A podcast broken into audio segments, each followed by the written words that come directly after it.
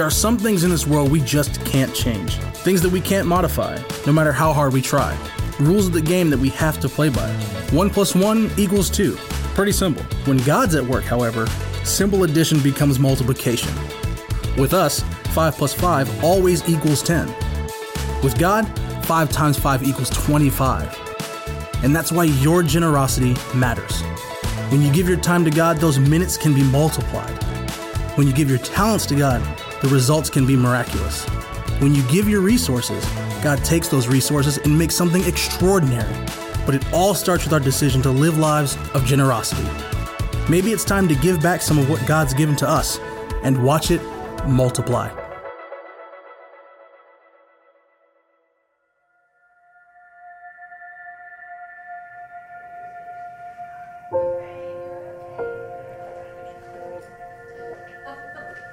You guys want go ahead and have a seat?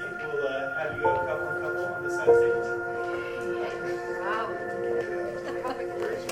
Any particular setup?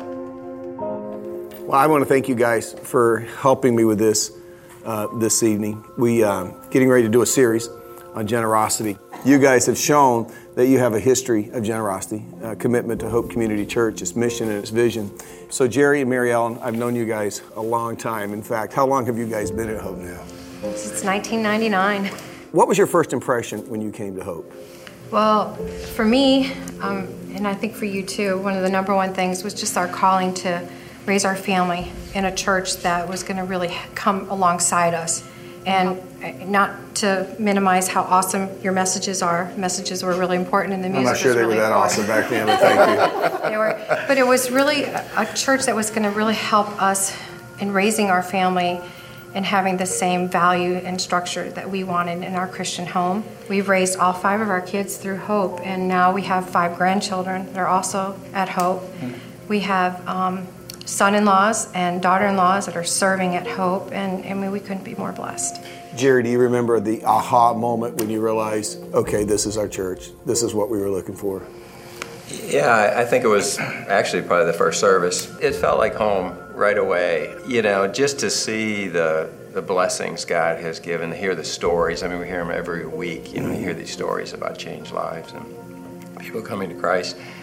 And that's what I've seen at Hope. We've seen at Hope over and over again. And we, we've And- always said to each other, we sometimes pinch each other and say, you know, what did we ever do deserve to get to be a part of something like this? And it's just so, so amazing. Yep. Well, Brian and Amy, I haven't obviously known you since 1999, but you guys have been uh, a key part of Hope Community Church uh, for years now. When did you guys just show up at Hope for the first time? It's been about 10 years.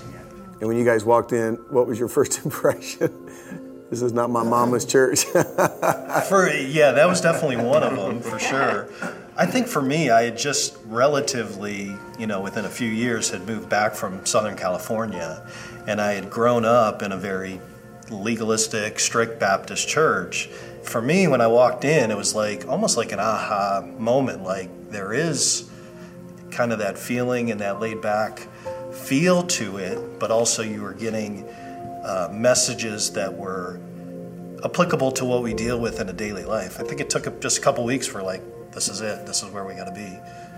And I think for me, I remember the mess. I remember specifically the music. I was like, wow, this is. It was just like really good Christian music, and I really was like, I felt like I could really worship. We never searched for another church. We knew this was the place for us. you guys were back in the fire trap days, back uh, when we were, I think, at three service and packing the place out and nowhere to park, but no money and really no hope for a future. And remember, we went through the believe the unbelievable. And I remember we had the banner in the back of the church that God can do exceedingly more than we could ever imagine, right? And uh, it was great because we had to raise, we knew we had to raise $1.8 million, which in those days, it might as well have been $5 billion. We, we were a bunch of young working families, blue collar families. But uh, what was it as you think back uh, as we went through that process of believe the unbelievable? Uh, what was it that, that, that you thought, man, this is, this is worthy of my money? It was the first time that I actually understood tithing because I wasn't, I didn't know about it when we were first married. I used to question it to him all the time. I'm like, I don't really understand why we're giving this when we can't even buy shoes for our kids. And he's like, No, you have to give and then we'll buy shoes. I'm like, Well, I don't, I'm not really doing the math that way. And then finally, it was that campaign that I really became so excited and understanding that this is something I don't have to do. This is something I get to do. I think that was really the first time I ever experienced being cheerful Right. about giving. You guys got involved with Unleashed. And uh, what made you, as we thought about uh, setting aside more money to impact our community, to impact our world, to build the Apex campus, what captured your heart, guys, and, and, and made you think this is something we want to be a part of? hope it is doing something greater than us that we can't just do on our own. And so, as God has blessed us, it's never been a question like like we tithe, we give, and when we're asked to give more, or when we feel like God is leading us to give above and beyond, you know, how could we ever say no to that? It's very black and white, I think, for us. and the Lord has blessed, you know, my business, and I feel like that's what He's calling me to do is to be generous. And so it's never been a question over the last probably eight, nine years of having to do it. It's been, hey, we get to do this. And, and, you know, and Paul said for to give generously, he said they gave first to themselves. And I know the four of you guys represent that because you don't just give your money, you give your time, you serve. You guys have served for since you've been at Hope Community Church through Kid City and different areas. So it's not just about giving your money. To give at this level, you either all in or you're not all in. I just wanted to talk to you guys. One, I wanted to personally thank you for your generosity. And I could say thank you, but you know what? Your generosity has been multiplied over and over again. God just has a way of doing that. And so I thought instead of for me just telling you thank you, we've actually invited some people here and they're going to tell you thank you. So Laura and I, we're just going to go sit, sit right over there, okay? So I'm Lisa, and um, the time that I came to Hope, I was very lonely and, and very scared. The relationship, I actually had friends around me that were saying, Lisa, this is wrong. This, this guy's not, not any good. I ignored them. And then I found out I was pregnant. Um, my ex boyfriend drove up all kinds of credit card debt in my name. I ended up having to declare bankruptcy. It was embarrassing. I didn't know which way to turn, and I had a baby, and she was my world. And there's nothing I wouldn't have done for that child. If I'm gonna have a child, I had to have a church.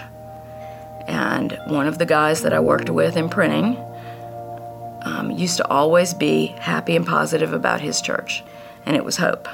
And that's when I came to Hope. The financial crisis was was still there, was always in the picture. There were a couple nights that I would come home and the lights were out. It was scary. Not long after I had the incident where the power was out, Christmas was approaching, and now I've got this baby, and I knew that I wasn't going to be able to do for her what I wanted to do.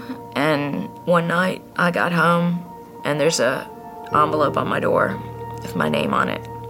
And I thought, oh my gosh, what bill is this? Sat on the couch and opened the envelope, and there was a check in the envelope from Hope. It was a thousand dollars. I just couldn't believe it. How did they know that I needed help? I'll never ever forget that. That was, it was God. It was hope. It was just a miracle, and I was able to do Christmas for my baby. How we got through those early days, I couldn't have done it without hope, and I'm just really thankful. So It's a great story. How, how old is Lily? she's she's gonna be 17. Wow. So I mean, she totally totally has grown up at Hope. That's an amazing story for her to know, too. For, mm-hmm. Yeah. Thank you Thank so you. much. Thanks.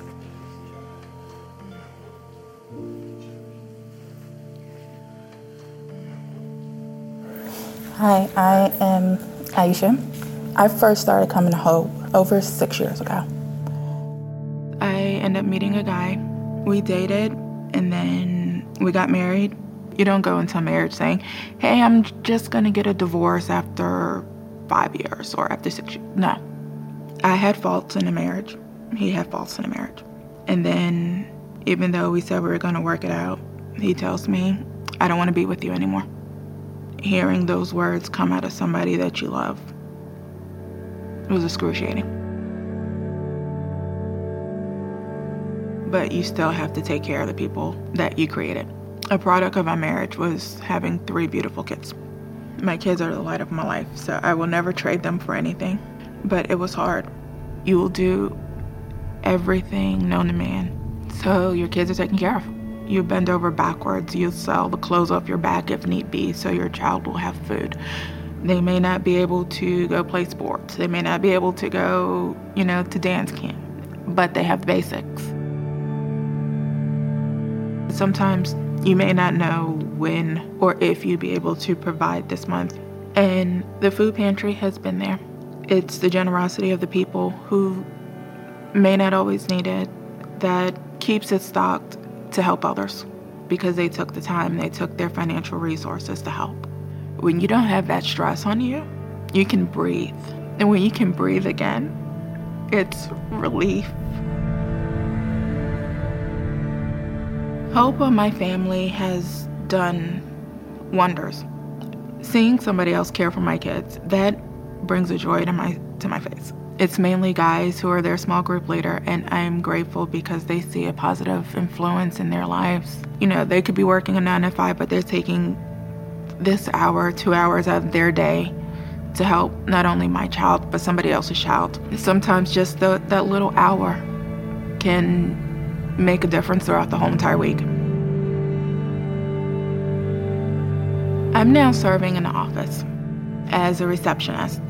It's not only just helping in the office, it's helped me because just being around, seeing where you can help is a platform. God's gonna work miracles. And I can't say thank you enough for that because of somebody else's generosity that I'm able to give my generosity. Thank you for sharing that. You're welcome. Thank you. I told you. I gotta give hugs. Um, so I'm Josh. I grew up in uh, South Carolina. I grew up without having a relationship with my father. That was tough. There was and always has been a very strong longing for a father. And uh, I started modeling when I was 15 or 16, and through that, I sought attention. And, and, and all of a sudden, I was getting positive reinforcement from places that I, I normally didn't, and, uh, and I, li- I liked the way that felt. I, honestly, I, I was like, if, if I am successful in any type of genre of, of film or theater, I would be loved. So I took my 50 bucks and I, I, went to California and I spent almost every cent I had. And then all of a sudden, I was like, shoot, I don't have any money. and uh, I got a job at a uh, like a steakhouse. It was like a steakhouse slash bar in Los Angeles. After working in that restaurant for a few months, I met a group of girls that were sitting at a table. They said you should uh, you should do movies. I was like, oh yeah, actually, uh, I am trying to be an actor, this and that. And uh, they're like, no, um, adult movies. And I was like, what What do you mean? And they're like having you know sex on camera. So they gave me their information. It was to to meet with their agent. So I, I met with that agent. He's like, if you can do it, you'll be great. You'll be amazing. Just do it. Just do it. I showed up and I was terrified, and everyone was like, don't worry about it. You'll be able to do it. And I did. I've already did one, so what's the difference if I do another one? And then all of a sudden, you know, I, I've done a few, and then all of a sudden I was doing 20 a month. And my family did find out. And I still didn't stop. I became this person I didn't even know. And next thing I knew, I'd, I'd done a thousand movies. And I truly believed at that point that I didn't matter. And that, that went on for, you know, well over five years. And I was going to deposit a check, and the teller looked at me and said, Josh, was there anything else I can do for you? And that was the first time I, ho- I heard my name in a long time. And I just lost it. And I went home, and I said, I'm never going back. So that's what I did. I ran. I moved to North Carolina. The last thing I wanted to do was face what I did. My mom, anytime I reached out to her, she's like, I, I, I love you no matter what. It hurt so bad for her to say no matter what, because I knew I embarrassed her. And then I met someone else. When I met Hope, I was like, there's no way that she could accept me for who I am. She asked me if I believe in God, and I said yes. And after she asked me that, I felt like I had to tell her something. I did pornography for, you know, over five years. She looked me in the face and said, God's forgave you for that. Why can't I? I was like, wow. That's that's what speaking Christians like. I want some of that, you know? So not not long after that, together, we went to Hope. And when I walked in Hope, we were we were sit we were sitting there and Mike's talking straight to me. And he's like, no, no matter how broken you are, it's never too late. And I believe that. My whole life changed. Well, growing up longing for a father, and now knowing that I have a good father already in God, and seeing what God had in store for me all along, I would never want to go back. And I was lucky enough to marry that girl. You know, and that was uh, about two years ago. Absolutely. Thank you guys. Thank you for sharing that. It's an thank unbelievable you. story. That wow. Absolutely.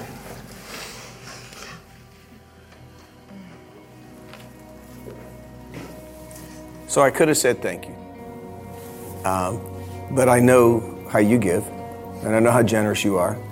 And I know personally that sometimes you just give, and you forget the impact that it's making on people's lives. You just give. You're being obedient, you're being faithful, you're being disciplined, you just give. But then when you hear the stories of how it's actually changing lives, it puts a whole different meaning on it. But here's the amazing thing it's not just those stories, those are so few when you think about all the way God multiplies and it begins to ripple out and impact the lives of other people. In fact, we wanted to just give you some impression of the people that have been impacted by your generosity. I had been ashamed for so long that I was accepted. I fell in love with the place. Our marriage is so much better now than it ever was before.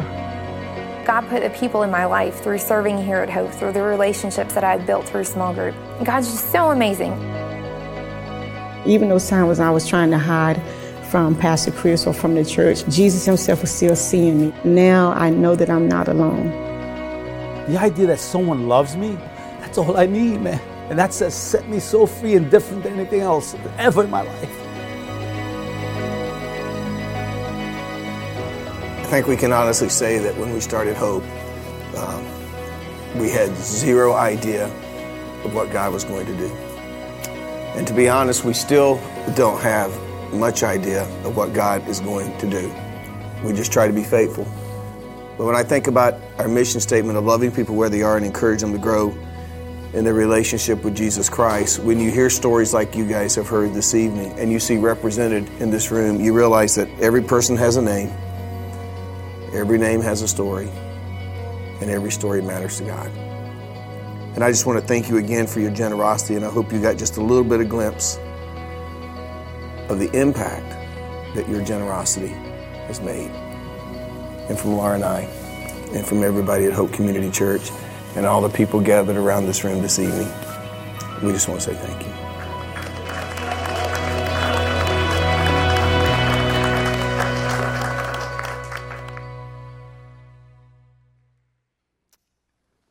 Probably watched that video five or six times since I got the final cut of it um, late Thursday. And every time I've watched it, I've had the same impression. I have never been so proud in my life to be a part of a church that unconditionally loves people where they are. And my guess is that you're probably having some of the same thoughts that I'm having right now like, I want to be like those people. I want to be generous. I want to impact people. I want to influence people. When it's all said and done, I want to know that my life has somehow made a difference. But the reality is, you have a thought like that, and it's often followed up by a thought like, it's just not possible. And it's not possible because, Mike, if you just knew my financial status, if you knew my bills, my debt, I got kids that have to go to college. I'm not sure how I'm ever going to retire. I'm stressed about it. And if it makes you feel any better, you're not alone. I just read a statistic this week that said two thirds of Americans, even though we live in the richest country on the planet, two thirds of, of Americans live under financial stress. And if that's where you find yourself this weekend, you, you know that uh, when there's financial stress, there's a lot of uncertainty in your world. And where there's uncertainty, there's pressure. And where there's pressure, there, there's conflict. And I got to tell you, when there's financial conflict, it, as you know, it impacts every area of your life. It impacts your relationships.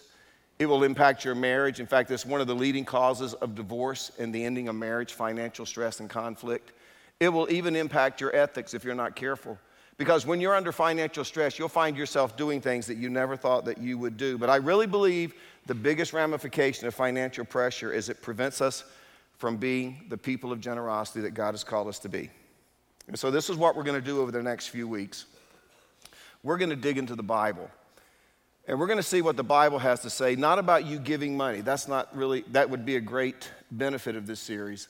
But we're going to see what the Bible has to say about how we're supposed to, as Christians, to handle our financial resources. And before you just kind of tune me out, I came up with a list of things that maybe would suggest you need this series on personal finances. For example, if you spend more than you make, you need this series. If you don't know if you're spending more than you make, you need this series.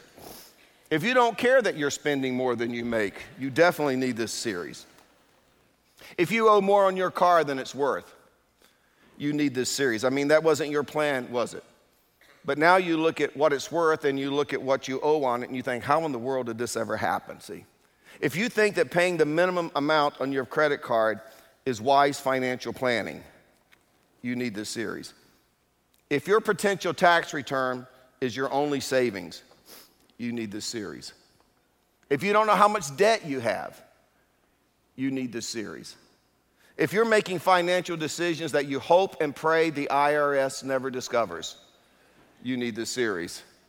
If you're making financial decisions you hope and pray your spouse never discovers, you really, truly need this series. And so that's what we're going to be talking about over the next few weeks. And uh, this is so important to me that if you've been around for a while, you know come the end of June, I'm gone and I don't see you again usually to after Labor Day. And it's not just because I'm out vacationing. That's the time of the year when I begin to plan out the series where we're going to be going on the weekends over the next nine to 12 months. But this week, this summer, this is so important to me. I'm not leaving at the end of June. I'm going to stay with you to the end of July as we go through this because I want you to understand that we are in this together. And I know what some of you are thinking. You're thinking, you know, Mike, why would we spend the next few weeks talking about our personal finances?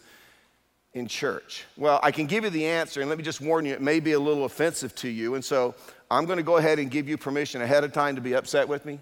I'm going to give you permission ahead of time to say really bad things about me in the car on the way home. I'm going to go ahead and give you permission to send me nasty emails, Mike L at gethope.net. You can go ahead and send them. You can start writing them now.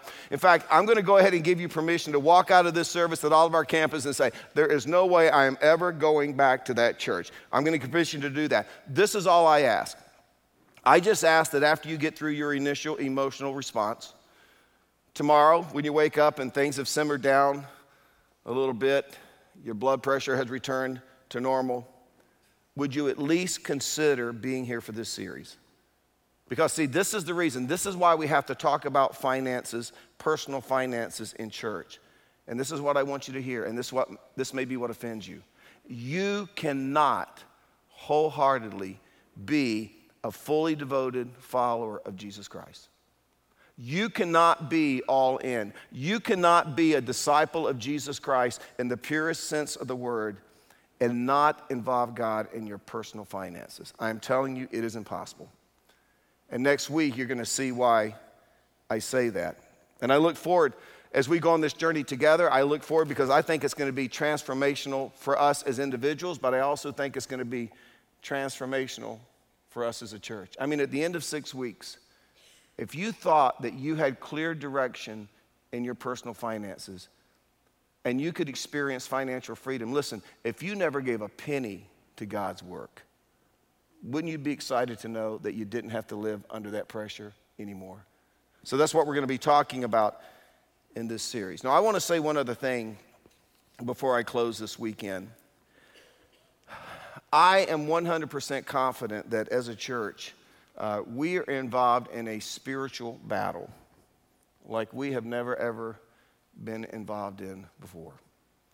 Things that are happening from a professional perspective, things that are happening in the lives of people in our church, even our staff, from a personnel perspective, I really believe that we're under attack. And I don't think that it's a coincidence that it coincides with something that we talked about a few weeks ago when I taught from John 17, we talked about a paradigm shift where we're no longer just going to focus on what goes on inside the walls of our campuses, our five campuses, but we're going to become the fulfillment of Jesus' prayer in John 17 that his believers, everyone that followed him from the first century, fourth century, ninth century, during the Reformation, the Great Awakening, during the 19th, 20th, and 21st century, all believers across all denominational lines, across all races, Jesus' prayer was this that they would be one, that they would be united in such a way that the world would look at us and say, wow, Jesus must have been sent from the Father. He must be who he says he is. He must be the Savior of the world. And we've set out to do that. And we begin to move in that direction. And I think because of that, Satan is not very happy with us. But that's okay. That's okay. Because John, when he writes in 1 John chapter 4, verse 4, he reminds us, he says, Greater is he that is in you, and he's talking to Christians, than he that is in the world. And if that's the case, we're going to go on the offensive. And I am going to be calling our church next week to a time of prayer. Now, let me tell you why this is the correct response to a spiritual battle. Paul wrote a little letter to a group of Christians in the city of Ephesus. It made its way into our Bible. It's in the book of Ephesians. This is what he says in chapter 6, verse 10. He says, Finally, be strong in the Lord and in the strength of his might. Put on the full armor of God so that you will be able to stand firm against the schemes of the devil. Now, notice this our struggle is not against flesh and blood, but against the rulers, against the powers, against the world forces of this darkness, against the spiritual forces of wickedness in the heavenly places. Therefore, take up the full armor of God so that you will be able to resist the evil day and having done everything to stand firm. Stand firm, therefore, having girded your loins with truth, having put on the breastplate of righteousness, having shod your feet with the preparation of the gospel of peace. In addition to all, taking up the shield of faith with which you will be able to extinguish all the flaming arrows of the evil one. And take the helmet of salvation and the sword of the Spirit, which is the word of God, with all prayer and petition, pray at all times in the Spirit. And with this in view, be on the alert with all perseverance and petition for all the saints. And Paul even says, Pray on my behalf that utterance may be given to me in the opening of my mouth. Notice why to make known with boldness the mystery of the gospel. And you may remember, I said our goal was to begin to partner with churches, not just Hope Community Church, but with Presbyterian churches and Methodist churches, and with St. Michael's and Peace Presbyterian and the Summit and churches all throughout the triangle who claim the gospel, who preach the gospel, so that every man, woman, and child in the triangle will have multiple opportunities to hear, see, and respond to the gospel of Jesus Christ. And that's what we're going to do. And so next Friday, I am calling us to prayer. Starting at 4 o'clock next Friday through 4 o'clock next Saturday afternoon, we are going to be having a 24 hour prayer vigil. You know, we used to have these all the time, but we got a little fat and sassy, I believe. So we're going to go back to the basics. In fact, one time when we had one of these, it was about 2 in the morning when someone came in and gave me the name of the individual who later on donated this piece of property, gave it to us free that our campus here at Raleigh now sits on it. And I believe that God moves and does amazing things when his people get together and pray. So we're going to be having this 24 hour prayer vigil at all of our campuses. Let me give you just a little bit of detail. It's going to go from 4 o'clock again Friday to 4 p.m. Saturday afternoon. All you have to do is go to the Hope app. You can go get on your computer, go to gethope.net backslash prayer. You just choose the campus where you want to pray. Second, you choose the time that you want to pray. You'll notice that there are four slots you can sign up for each hour. We're asking people to commit to one hour. If those four slots are free or signed up for, you can still pray during that time. We just want to make sure that we have at least four people all through the night at each one of our campuses. So if they are filled, if you could find one and you'd be willing to do that, that would be great. So you just sign up and you show up, and we're to have people there waiting for you. We're to have things that you can be praying about. We're to have different places at our campus that you can go and pray for specific ministries that take place in our campus. And I believe that God is going to move in an amazing way. So I'm calling you as prayer warriors to step forward and let's see what God is going to do. And you know what? I don't think it's a coincidence either. And I just found this out yesterday. I was driving back from a funeral that the Summit Church, I guess us and the Summit, we're the largest churches in the Triangle. Unknowingly to us, you know what they're doing next weekend? They've called on their people to have a prayer vigil and to pray. And I don't know what's going on at the Summit, but you know what? We're going to be praying for them. And we're going to be praying for Peace Presbyterian. And we're going to be praying for Colonial. And we're going to be praying for St. Michael's. And we're going to pray that God, through His Spirit, moves through our community so that we can become the church that God has called us to become. Now, I'm going to be honest with you. I'm excited about this because I believe that when we get together and we pray and when we take this serious, I know that God is going to move in an amazing way. There's probably one other thing that you noticed from the video that there was a direct correlation between people who are generous and people who serve. As I said, Paul said in 2 Corinthians chapter 8, when he was writing to the Corinthians, he talked about the generosity and he says, Oh, it's because they gave first of themselves. And that's where generosity starts. And you have an opportunity this weekend to take that first step when it comes to serving. You were given a card as you came in, as you leave. You can check one of those boxes. You'd be interested in trying it out. You can drop it at the bucket at all of our campus. When you leave, someone will be in touch with you. And you're going to have an opportunity, not just giving of your generosity, but giving of your time. I'm, like I said, I'm excited. There's nothing better than giving Satan a beatdown. And I believe, I mean, I've seen this over 36 years of ministry when Satan is this much on the warpath, it must mean that God has some incredible plans for Hope Community Church in our future. And I think we're going to look back on these days and we're going to say, Do you remember? Do you remember? And it's going to be good. Would you stand with me? Would you stand at all of our campus? I want us to do something. I want us to just sing a song that I think we know. And I thought about it because of the video that we just watched. Would you sing Amazing Grace, just that first stanza with me? Amazing grace, how sweet the sound that saved us was lost, but now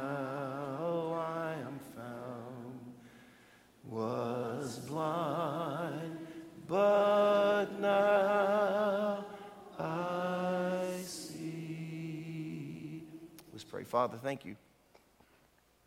We thank you that you are the God of the universe. We thank you that you're omnipotent, you're omnipresent, you're immutable, you never change, you're the same yesterday, today, and forever. And Father, we believe that through Hope Community Church, you are building your church. We believe that throughout the triangle, you're building your church. Throughout the world, you are building your church. And Father, we believe that when you are moving and your spirit is moving, that Satan is afraid and he behaves badly. And Father, next week as we come together, in fact, may we just start this weekend, would we bathe this place in prayer? Would we ask for your protection around its staff, its leaders, its elders, around each of the families that make up Hope Community Church? And Father, will we realize at the end of this prayer vigil that you are winning the battle? It's not because of our resources, it's not because of our cleverness, but it's because of you and because you are building and at work through your people. We just thank you that we get to be a part of it. And Father, right now we give you the credit, we give you the glory for what you're going to do, not only next Friday into Saturday, but Father, over the next few weeks as we make our way on this journey together, to learn more about how we can relieve ourselves of financial stress so that we can become people of generosity that bring honor and glory to you. We thank you now for what you're going to do. In your name we pray. Amen.